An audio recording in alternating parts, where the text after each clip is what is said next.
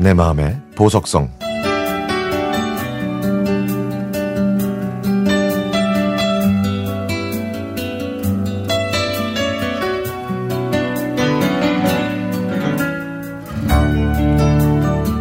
(35년) 전 연합고사를 마치고 친구들과 함께 모 백화점에서 열리는 예쁜 엽서전을 보러 갔습니다. 몇 층에 걸쳐 긴 줄이 이어졌고 한참을 기다려야 안으로 들어갈 수 있었죠. 그러다가 어느 순간 앞에서부터 사람들이 뒤로 밀리면서 한두 명이 넘어지는 바람에 저는 실수로 뒤에 있는 제 또래로 보이는 남자의 발을 밟게 됐습니다.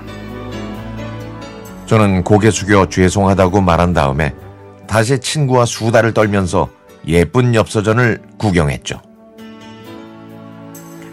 집으로 돌아오는 버스에서 친구와 얘기를 하다가 제가 발을 밟았던 그 남자가 친구들과 함께 같은 버스에 있는 걸 보게 됐습니다. 그들을 보고 저와 친구는 신기하게 생각했죠. 집에 도착한 저는 작은 언니한테 엽서전 얘기와 제가 발을 밟은 그 남자에 대해 얘기를 했습니다.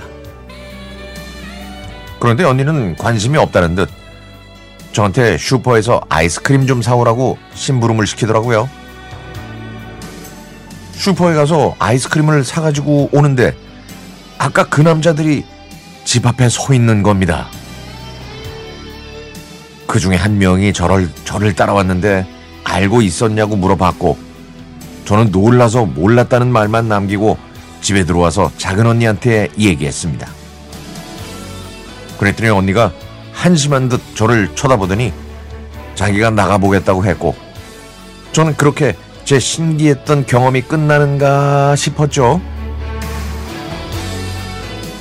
다음날 제가 진학할 고등학교에서 반 배치고사가 있어서 시험을 보고 집에 왔더니 작은 언니가 제 초등학교 동창이라는 남자애한테 전화가 왔었다고 알려줬습니다. 그 남자애가 나중에 다시 전화하겠다는 말을 전해 듣고 저는 친구들과 만나기로 한 친구네 집으로 향했죠. 길을 건너려고 횡단보도에 서 있는데 이게 이게 웬일입니까? 건너편에 어제 만난 그 남자 둘이 서 있는 거예요. 신호등이 바뀌자 그들이 저한테 오더니 그 중에 한 명이 자기가 저희 집으로 전화해서 초등학교 동창이라고 거짓말을 했다고 하더라고요. 그리고 예쁜 엽서전에 전시된 친구의 엽서에서 제 이름을 받고 전화번호부에서 박 씨를 갖고 있는 저희 동네 집으로 전부 전화를 했다고 그러네요. 다행히 아버지 함자가 박 다음에 광이었기 때문에 비교적 빨리 저희 집으로 통화가 된 거라고.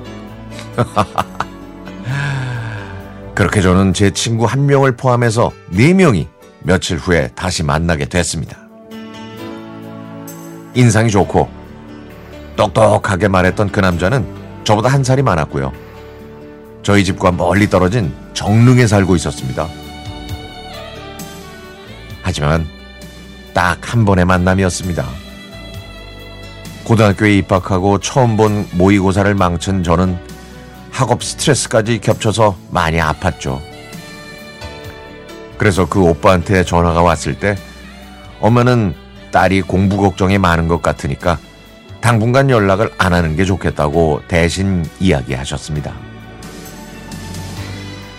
이후에도 전화와 편지가 계속 오자 엄마는 다시 한번 오빠한테 대학에 가서 만나라고 얘기했죠. 그 후로 저는 학업에 적응했고 대학에 들어갔습니다. 어느새 50대가 되어 생전 처음 일을 놓고 1년 가까이 쉬고 있는데요. 라디오를 들으면서 앨범을 뒤적거리다가 문득 그 예쁜 엽서전과 그 오빠가 떠오르더라고요. 그 오빠가 남겨준 기억은 예쁜 엽서전에 전시된 작품들보다 더 예쁜 추억의 한 페이지가 됐네요.